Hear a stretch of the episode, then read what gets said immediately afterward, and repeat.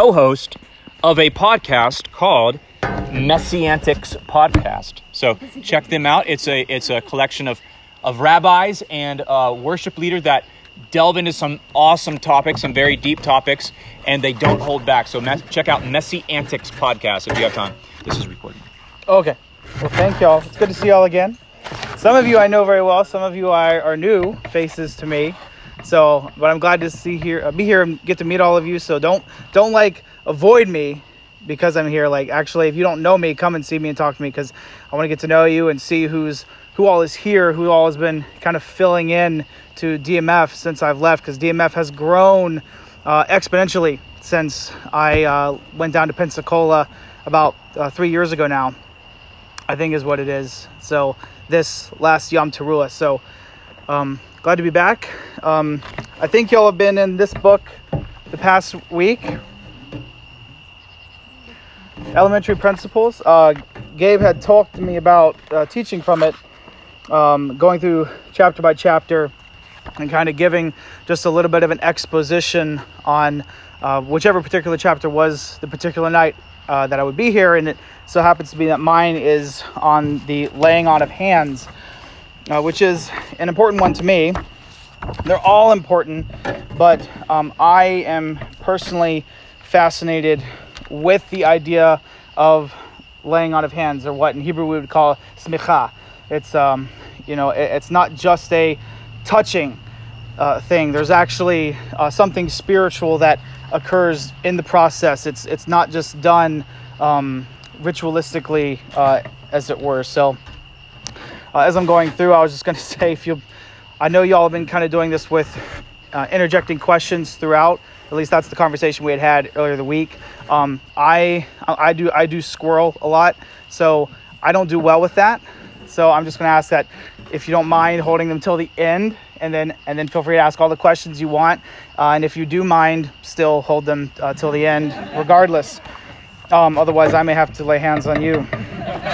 And so, um, but uh, tonight, um, this is kind of like a book report. I felt like I hadn't done this, something like this in a while. And then I have a little bit of something to tag on uh, at the end that I had um, thought kind of interesting. Um, as, I, as I go about my days, I think and recollect a lot of the different things I read, and I encourage you to do the same. It's uh, it's, it's often how we get better at understanding Scripture and how to implement it within our own lives. Is we don't just read it and partake of it during the regular times of reading and study, but as we go throughout our day, it's something that we commit to mind and to action.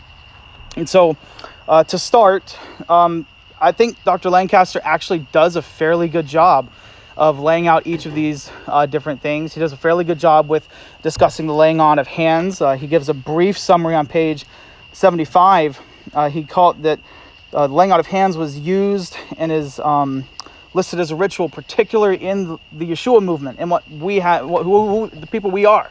We are followers of Yeshua. We are the late uh, practitioners of the Yeshua movement these 2,000 years uh, after his resurrection and ascension and eagerly awaiting for one day when he returns. Uh, the list he gives is uh, it's used for things like bestowing blessings um, upon children, disciples, the sick. Uh, it's used and seen uh, particularly in the Torah for things like ritual sacrifice, ritual substitution. Uh, and it's used uh, for things like ordination, which is what the word actually means today uh, in modern Judaism. You don't receive a degree or a certificate that says you can now be a rabbi. You receive what's called smicha, which is uh, nowadays is kind of like a license, but that's where it comes from the idea of laying on of hands. And so, uh, let's see. Uh, so he points out several instances in Scripture where the act is used uh, as a blessing or to bestow a blessing. Who knows the first like big one? This is we do this every erev Shabbat. You do it to the children. Ephraim and Manasseh. The first big big story we see where this is really a noteworthy event is when Jacob crosses his hands and puts the di- different hands on the two different boys out of birth order which is something that was seen as uh, strange or um, you know and uh, to the point where joseph was kind of worried he was like no no no no dad don't do that and and he's like get out of here kid i know what i'm doing So uh, we see that in, uh, in Genesis. Uh, Yeshua lays his hands on the children. He actually tells his disciples who try to keep the children away from bothering, uh, they want to keep them from bothering him. He says, No, let the little children come to me, and you know, so I can put my hands on them and so I can bless them. Yeshua heals a little girl in Mark, and it says uh, that the dad comes to her, the uh, the publican comes to her, and he says, "You know, uh, let me please come and lay your hands on my daughter, so that you know she may be healed, she may be made well, and live." And uh, we see a similar thing with Ananias. He is the one who comes to Paul after Paul is stricken with blindness, lays his hands on him, uh, and to, and the scales fall from his eyes. And then uh, James uh, writes that when people are sick, they should call for the congregational elders to come uh, and to pray for them. And it's implied that you know, laying of hands, you go and you lay hands on them and pray for them, uh, whether they're in their home or in a place where they are uh, keeping the sick. Today, this would be similar to a hospital um, or a um, uh, you know uh, nursing homes or um, recovery facilities, and we often go uh, to these places. I'll go with another one of the elders where I'm at Ipradam, and we'll bring oil and we'll both anoint and pray and lay hands on the people we're praying for. Um, and, you know, they very often get well. So we thank God for that. So, um, ritual substitution, you know, he, he lists out that, you know, uh, you, you, t- you lay your hands on the sacrificial animal. Well, it's, it's much more than. Uh, just a leaning you or not just a, it's not you don't lean your hands on the animal you don't lay them on the animal. You actually lean your weight on the animal you know it's just because a sheep or a goat you can actually they're only about waist high you know you can put your hands on the head of the animal and you actually would lean your weight conferring your identity who you were your spirit um, in a substitutionary way upon this thing that was about to die for something that you had already repented of because by the time you go to the temple, you have to have already been in a state of repentance. Uh, because again, sacrifices are not payment uh, for sin. Sin is not a I can do it and pay for it later. It's a restoration. It's a drawing near to God, not a uh, not a transaction.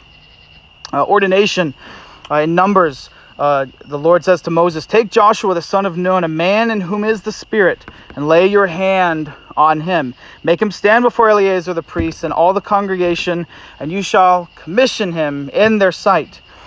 So this is a public event. Everyone's invited. We don't know if they had an after party, it doesn't say. But we know that Moses took Joshua, presented him before the congregation, laid his hands on him, prayed over him, and commissioned him before the congregation of Israel as the future leader of the people of Israel before they went into the land to take it um, for themselves as their promise, as their inheritance. Ordination, uh, this, this kind of ordination is not strictly one of conferring authority, although it is often uh, used in that sense. It also con- is a way of conferring the Holy Spirit uh, to the person whose hands, are to whom there is having hands laid upon them. This is why often we see this after uh, immersions, because after someone is immersed, after having first come to faith, uh, we lay hands on them so that way the Holy Spirit may be imparted uh, unto them, so that way they can receive uh, that from God and can operate now in the gifts that God has for them, the calling God has for them. They can walk in the obedience God has for them. Uh, numbers, or, or not numbers, um, but Paul uh, does this. One of the best examples, uh, and that Lancaster actually lists, is that Paul comes across several men who had not yet received the Holy Spirit. They had not been immersed in the name of Yeshua. They had been immersed by John uh, beforehand, and he's like, hey, do you guys, do you guys have this thing, this Holy Spirit? And they're like, we, we haven't even heard of the Holy Spirit. And he says, well, we can fix that. So he immerses them in the name of Yeshua and then lays hands on them, and they receive the gift of the Holy Spirit. They begin to speak in tongues and to prophesy. Uh, we see a similar event like this in Numbers, where Moses takes uh, elders, the 70 elders. Uh, they uh, the Lord comes down, speaks to Moses.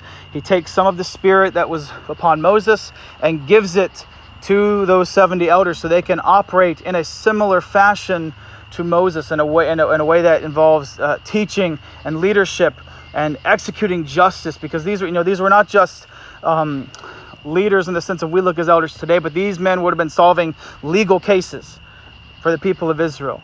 You know, when, when we see, you know, then talk about, you know, if you kill someone's animal or if you dig a pit and it falls in, you got to find out who's guilty. These would be the men who are sitting uh, in, front of their tents or under a tree, and the people would come to them with these cases and they would solve them and administer justice as needed. Um, we see this with the, the ordination of deacons. Uh, they bring an Acts. They begin to figure out they can't do this alone. They begin to figure out that things get uh, missed. The, uh, the, the widows of the Greek converts, the Greek believers that were in their community, were not receiving their portion of food. Well, and that's that's not so much a uh, they did, they weren't doing it on purpose. It was an administrative issue. And so they said, okay, let's take seven, let's take these seven guys uh, and let's um, let's make them into uh, deacons, people who are actually going to be in charge of making sure the people that are supposed to get food are getting the food. Does that make sense? That's what deacons do. It's what deacons do here. I know that's what they do here. It's what they do at Bridom. You know, they make sure that the people who have needs are having their needs met because not every leader can see everything. I wish we could, but uh, that's would just be impossible. Uh, he, he, tells uh, Timothy, Paul writes to Timothy, he says, Do not be hasty in the laying on of hands, nor take part in the sins of others. Keep yourself pure. Um, where, you know, it's not a light thing to bring someone into the faith to follow Yeshua. Yeshua himself tells us, Count the cost. You need to be sure you want to follow me and live your life after me. We shouldn't just immerse people for the sake of immersion. We shouldn't immerse people and then lay hands on them for the sake of checking them off of box. Well, we got 18 this week.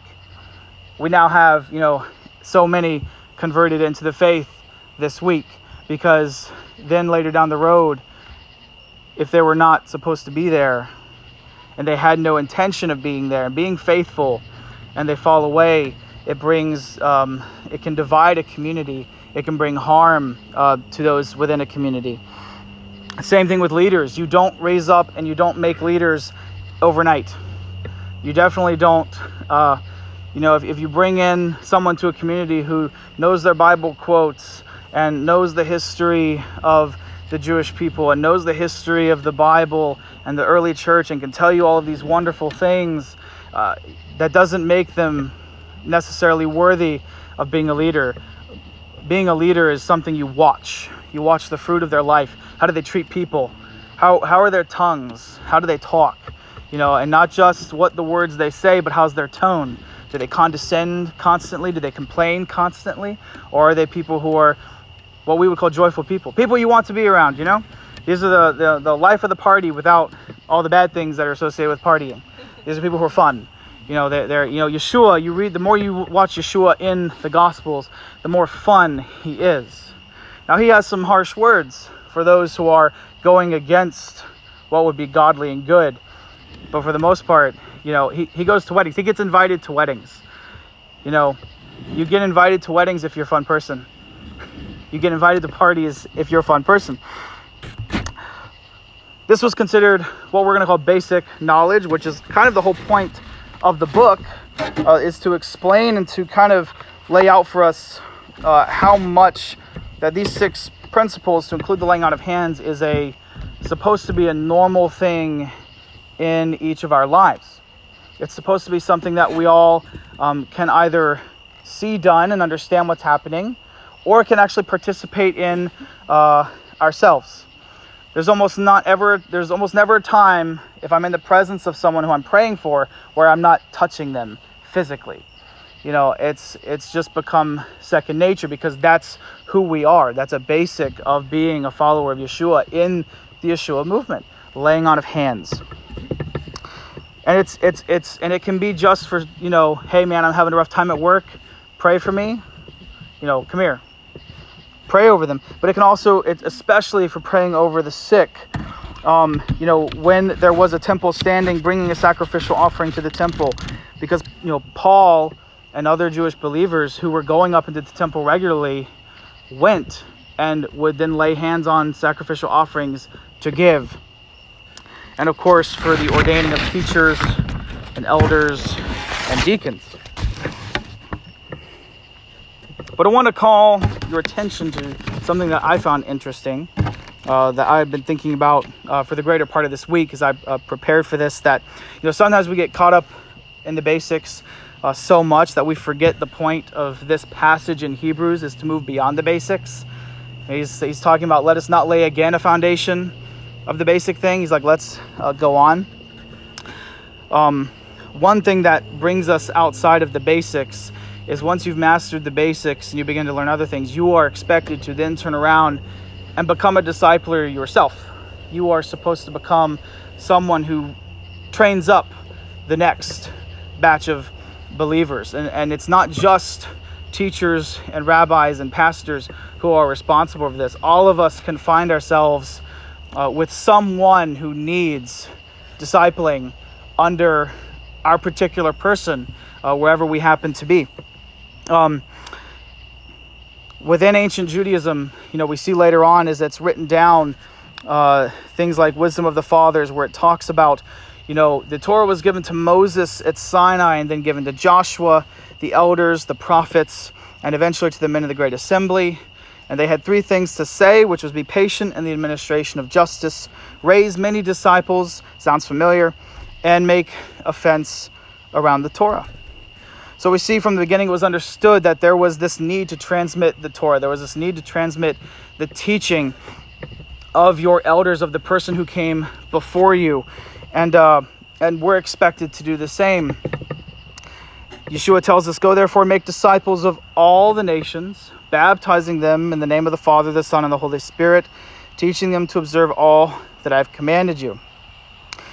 And uh, so part of this idea of making disciples part of this idea is is uh, this because eventually what you what you do is you when you disciple someone you lay hands on them to bring them into the fold. And if you commission them if you're in a place to commission them to become uh, a leader let's say you're planting a new congregation you would lay hands upon them give them smicha and send them off to become the leader of this uh, new congregation or place. Um, and and all of this has to all this ties in uh, together. And uh, the, the last one that I was thinking about most of this week was the idea of making uh, a fence. How do you how do you make fences around the Torah? What does it even mean? Now, normally it's interpreted as establishing preventative practices. Um, you know, you know, if you don't want pornography on your computer, you get blockers. That's a preventative practice. You know, if, if you don't want to drive over the cliff at night, you put guardrails up with reflectors on the side. It's a preventative practice, but um, I don't. That's not necessarily what I wanted to, or not. Definitely not what I was thinking about um, when it comes to how fences and laying on of hands seems related. At least as I was studying this this week, when you receive the laying out of hands, like the substitutional offering, you receive the identity of the one. You receive the weight, the glory, the kavod of the one laying hands upon you. Uh, with healing, you receive the identity of the faith towards God for healing. It, it's it's not that anything great you have done. It's not anything great this person has done. It's that this person has the faith in God to heal you. But and is so much believes that that they, they're willing to come and touch you in your sickness you know, we just we we we we uh we all lived in a time not too long ago, not going to mention how many years, where we were all avoiding some kind of sickness or touching or whatever, or arguing about how much touching we should be doing or involving or whatever have you. But that you would come with faith to lay hands on the on this person to then convey this uh, this identity uh, over to them. That your faith that your prayer to God would be that this person would be healed. Uh, with conferring of the Holy Spirit, it's the identity of the Spirit of God within the person laying hands on you. With authority, it's the identity of the authority of the other. That you know this this teacher, this leader is conferring authority upon you. He's conferring his identity of leadership, of teaching, of guiding, of discipling over to you. And it's a public event, like with Moses and Joshua you know the, the people are seeing this and then they can go now they know i can go to this person and i can receive from them what god has given them to give to me and to the others in my community when we receive the laying on of hands as new believers, we receive the identity of Yeshua. We inherit the identity of who he is. Now there are days that we don't feel like that. There are times, you know, when we when we mess up, when we slip up and, and, and fall and have make mistakes, we don't always feel like we have the identity with us of Yeshua. It can be difficult to feel that way. But that's who you are. When you are redeemed, when you are brought into the fold, when you are immersed in the name of Yeshua, washed clean and brought in, your identity is changed before God. And you receive the laying out of hands upon arising from the water, and now you can identify your flesh with the death um, and crucifixion. It's gone, it's been destroyed. You can identify with the newness of spirit and life within the resurrection. All of that weighs upon you, much like you would weigh upon someone when laying on of hands. When you receive the laying on of hands as disciples, graduated or not, whatever, and whatever that looks like. Um, I was laughing. I was talking with some other uh, friends who are uh, also messianic rabbis because um, oftentimes, you know, the idea of like what is a rabbi, what makes a rabbi, even greater Judaism to this day argues about that. They're not quite sure uh, 100% exactly uh, what makes. Uh, sometimes they're pretty sure what doesn't make, but most of the time there's still a question as to what makes a rabbi.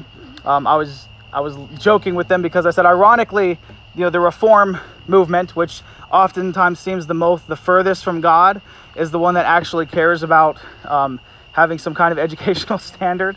Ironically, which I hate because I love education and I love God, and I want both of those to be meet together.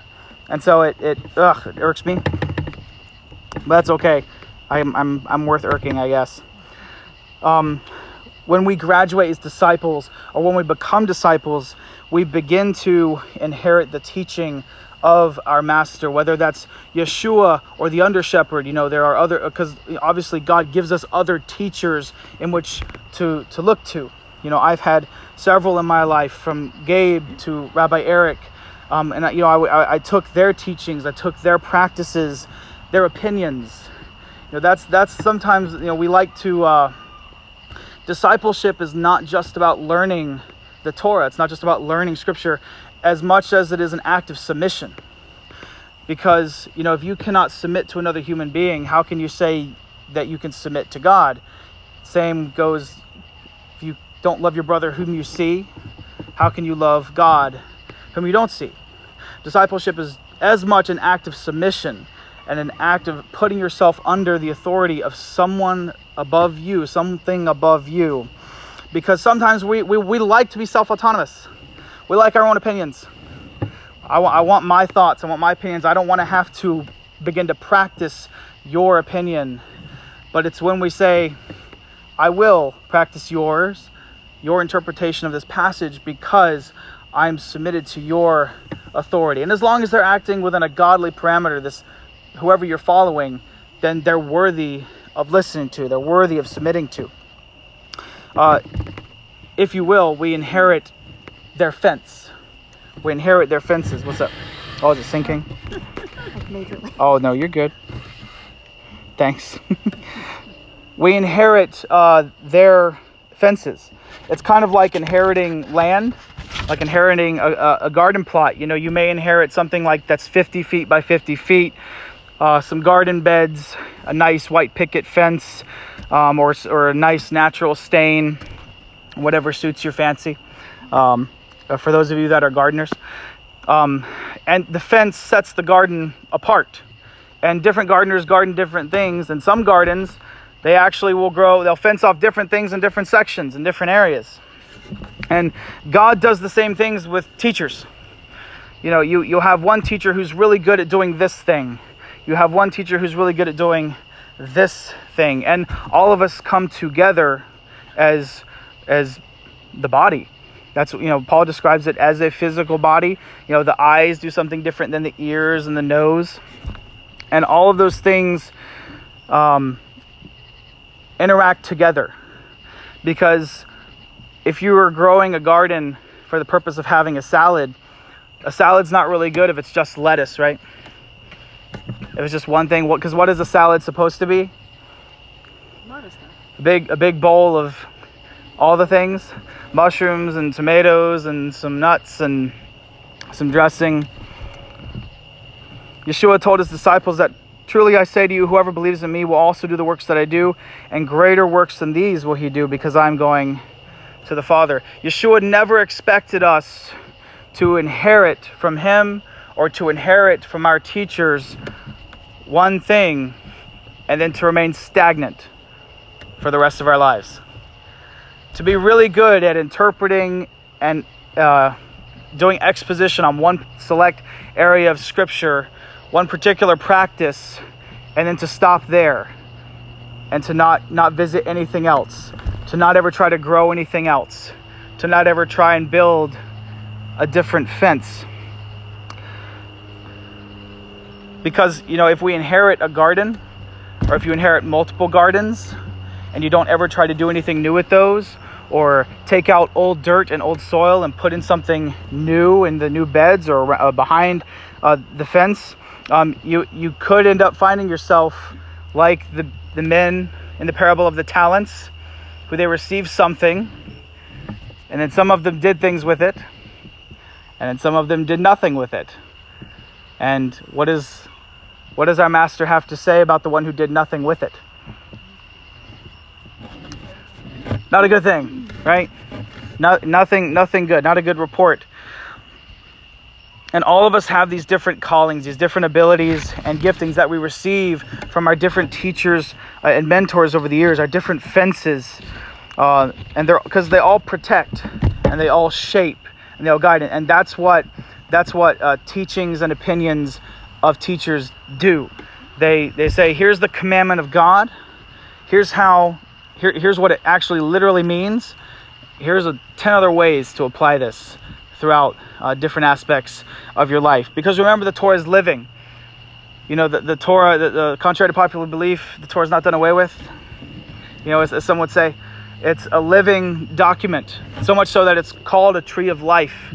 You know, it's something that when it's planted fresh and cultivated the right way, it grows and it produces good fruit uh, for everyone involved, for all of us. And so when you receive the laying out of hands, you become responsible for maintaining the fences you inherit, and you become responsible for expanding those fences and keeping them in repair as needed. Perfect example of this, as I was thinking, when Yeshua's disciples began the Yeshua movement, who were the what who was involved? Are we allowed to say? Yes, you're allowed to say. You're allowed to, you're allowed to say. If I ask, you're allowed to. Thank you for thank you for acknowledging that. I will jump all over the place. Thank you. Um, this was this was a Jewish movement. This was this was a Jewish movement, and then all of a sudden in Acts, who begins coming in? Then the Gentiles. Those from the nations. And so the disciples inherited a fence from Yeshua. And what was the fence? Go to the lost sheep of the house of Israel, and then all of a sudden, a new fence, a new they, a new gate needs to be built.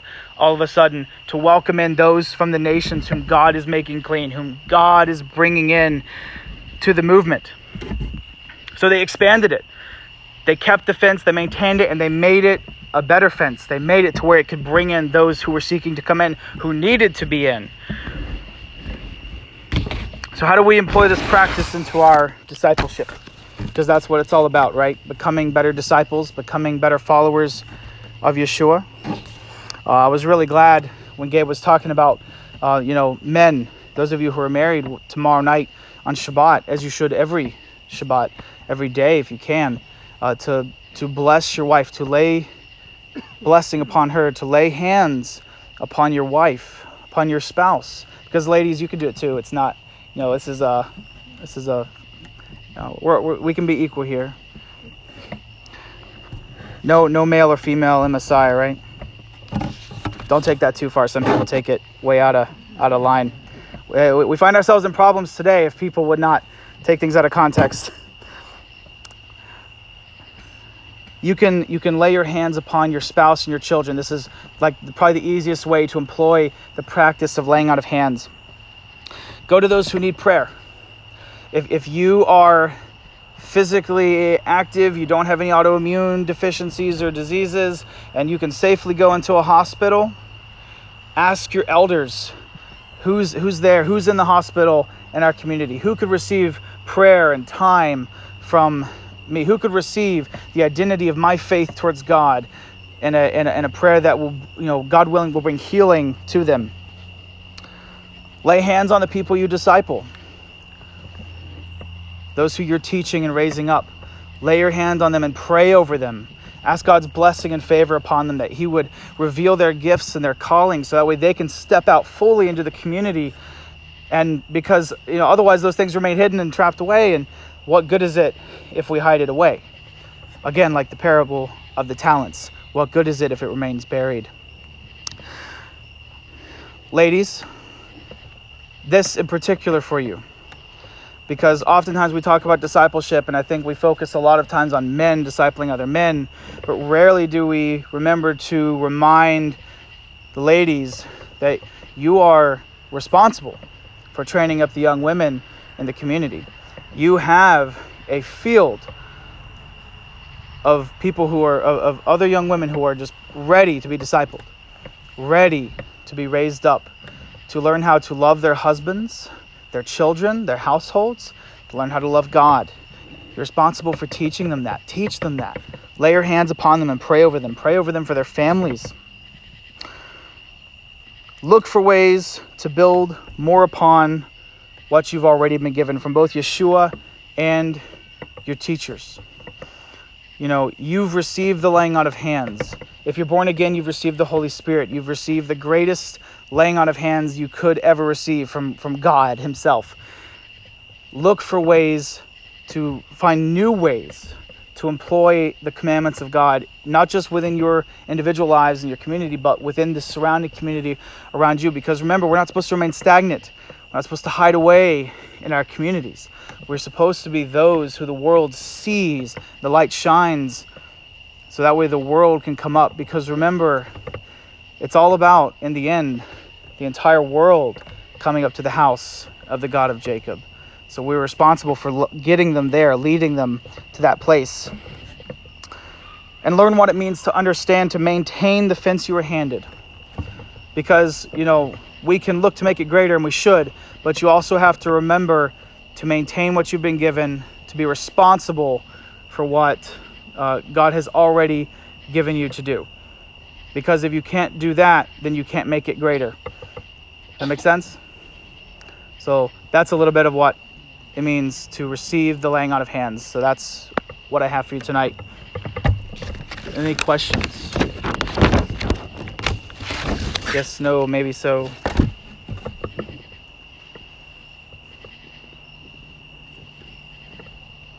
Nope. That's not good. Brian, what's up?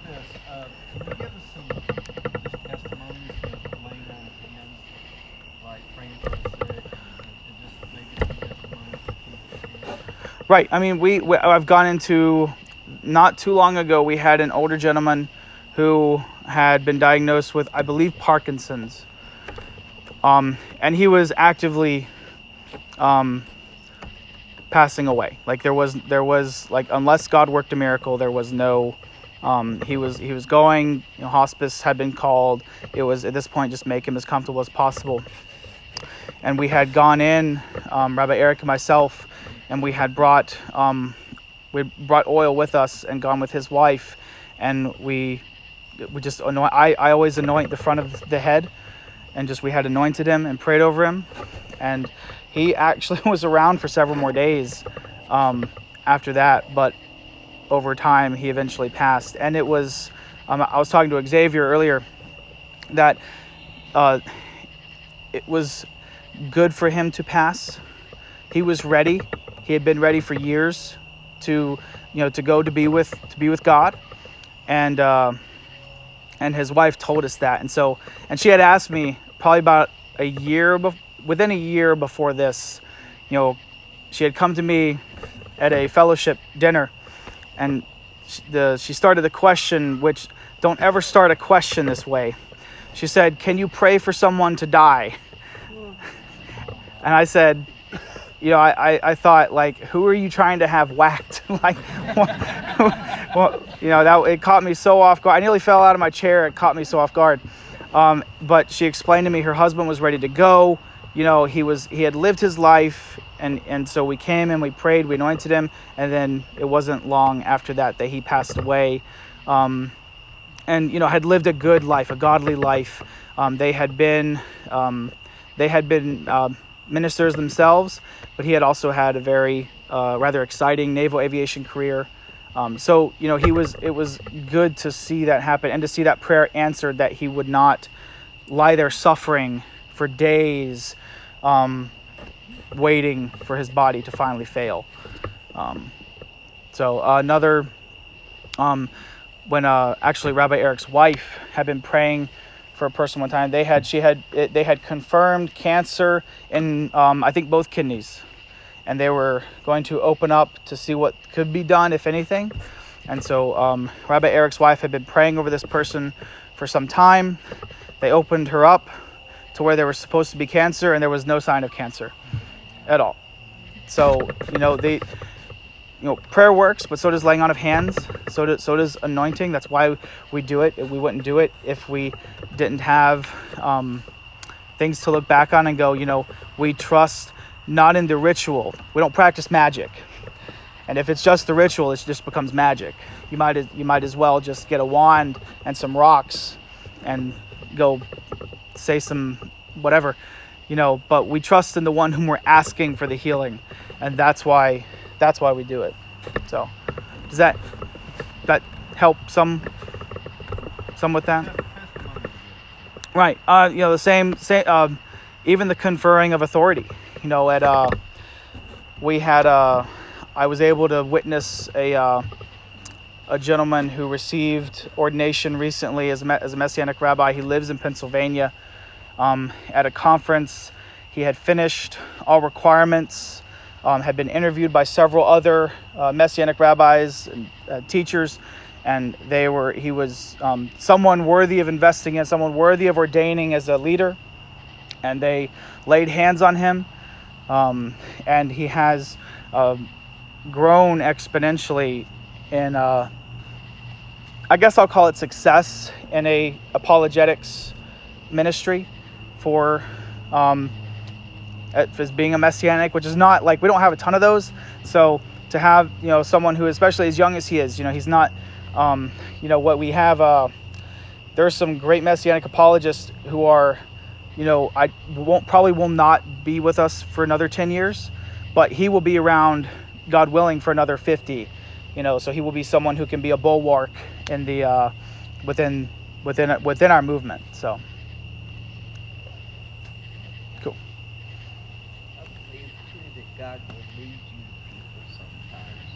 Yeah. I've heard him say, "Go do this," or "Go say this," Right. And if God tells you to, you should. "Oh yes, Yeah. hurry." Because otherwise, otherwise, yeah. yes, sir. Um, so how does this play hand in hand with like intercessory prayer? Is it something you can pray about? You can pray about i mean you should pray about it beforehand. You know it's like we don't you know we, we, we try to pray before we go to hospitals but because you know we, we know we're going to we're going there to be a source of encouragement a source of god's spirit for um, and sometimes sometimes they're not believers. Sometimes the people we go and visit. Sometimes they're family members of people who are within our community already who, who themselves are followers of yeshua but they they may not be. And so you know pray that we would be we would actually be that light that we would actually be the spirit of god that they see and that you know should you know should we pray for them lay hands on them that whatever that it would bring not only healing but also the presence of god to their lives whether it's that day or a year from now um, because we don't again we don't it's not we it's not it's not magic. You know we it's not like we can it's not an equation that we just do it and something is supposed to happen. It may be we pray over them lay hands on them they're healed and then a year from then on they remember and they go i wonder who their god was that i should probably look more into that. And so yeah That help? Yes. So, is this also some sort of spiritual gift, or is this something that should? anyone can lay hands on anyone else. Yeah. Now, obviously, if you have a if you have a gift that um, you know for things like healing, then yeah, you absolutely should. Like, and if you don't, like, how dare you? how dare you not? Um, but this this is something everyone can do. You can. Every one of us can bless another person. Every one of us can lay hands on another person and ask God's favor upon them. That's not that's not something that requires some sort of rank or position to be able to do. Answer? I'll have some questions, but um, Sure, sure. Any others? Are there times when people s- come up to you and say, hey, I need to lay hands on you, that you should test that spirit first? Or Um? Yeah, sorry. The question. question was should you are there ever times in which someone may come up to you and ask, you know, you know, can I pray for you and lay hands on you? Should you reject that? Um if it's someone who is known, you know that God is with them, or God, you God, God can tell you, hey, this person is here to pray for you, and that's I've read several stories like that where someone, even a stranger, may come and God's like, they're here to pray for you. Let them lay hands on you and pray for you. You know, then let that happen. I don't because unless someone is actively uh, imposing bodily harm, nothing's gonna cut. Like if the wrong person lays hands on you, nothing's going to come of that. Does that make sense? Because again, it's not you know it, it's it's not them. It's not any power within them. It's the power upon or within them from God. And so, if it's the wrong person, and God's with you, nothing is gonna. You'll be fine. Yeah, and you could say no. Yeah, you just you you might hurt some people's feelings, but you know. Any other? Yes. Hi. There you go. um, so, can you corporately lay hands? Like, does that help? Absolutely. Strong believers with you corporately lay hands. Oh yeah, you can absolutely corporately lay hands on a person. Yeah, absolutely. Yeah.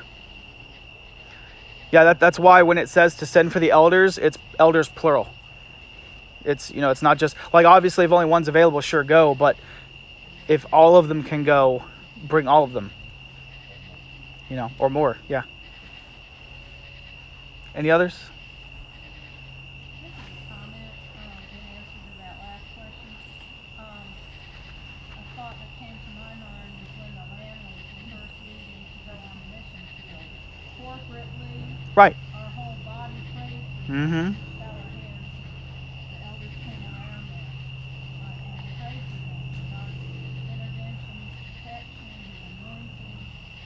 of that. Right. The other thing I want to say is my experience with the laying on of hands and seeing miracles and all that. is I didn't say the other night when I did my testimony, I forgot to. But during this time of this great outpouring of the Holy Spirit around the United States and around the world, I saw some incredible miracles. I saw people delivered from demons. Mhm. I saw people who were, you know, hardcore drug addicts, completely delivered from drug Mm-hmm.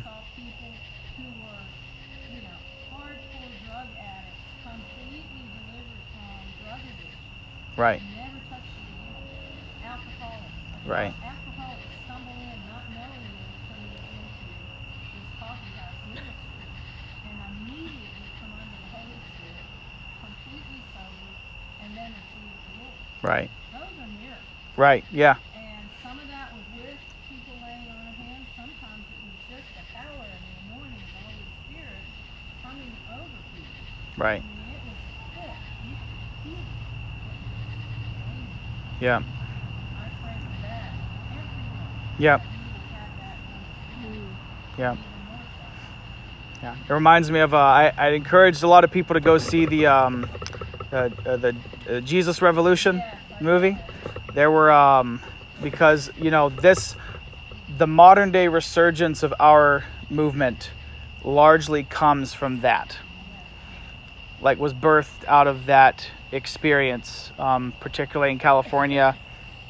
Um, and there were there are to this day a lot of living messianic leaders who were completely redeemed completely from drugs, from alcoholism, from you know just lives of debauchery in an instant. And like I've talked with some of these people who are living and leading and teaching today who, you know, experience that outpouring and experience those miracles and receive the laying on of hands from, you know, people who were just simply bringing what God told them to say to uh, lots of these young people because of course back then they were much younger. Um, and uh, You know, it's interesting too, because on God's timetable, um, Six-Day War had happened, right and Jerusalem was put back in the hands of the Jewish people for the first time in two thousand years. And right after that, was when the Holy Spirit. came. Right. Yeah. There's something to all that. Anyone else? Yes julia. It seems like such a simple thing to just reach out and lay your hands on someone when you pray for them. What do you think is the biggest reason why people maybe shy away from that or don't do that? why are some of the biggest reasons why people shy away from lying on of hands reaching out and touching uh, people to pray for them. I, I think it's the same reason why people don't like speaking in front of other people. They're afraid. Um, you know sometimes sometimes a lot of a lot of a lot of folks will think if i do this and pray over this person and nothing happens is this going to destroy their faith or you know uh, decrease it somehow? And so sometimes that can be a fear but again that's operating in a fear and we shouldn't operate in a fear because remember it's not it's not my touching the person it's not your touching of the person that is going to confer authority the holy spirit or healing. It's god. And so you can touch and pray and bless but it's not up to you. Um, so you you just do. There's no reason to ever be afraid of what the results are because the results aren't of you. So to help.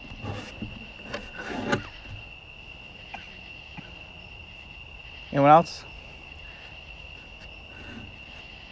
I'll be here for a hot minute so if you want to like a private question don't don't shy away uh, from that either. So. Thank you very much, you're welcome. Thank you for having me. I'm glad i got to come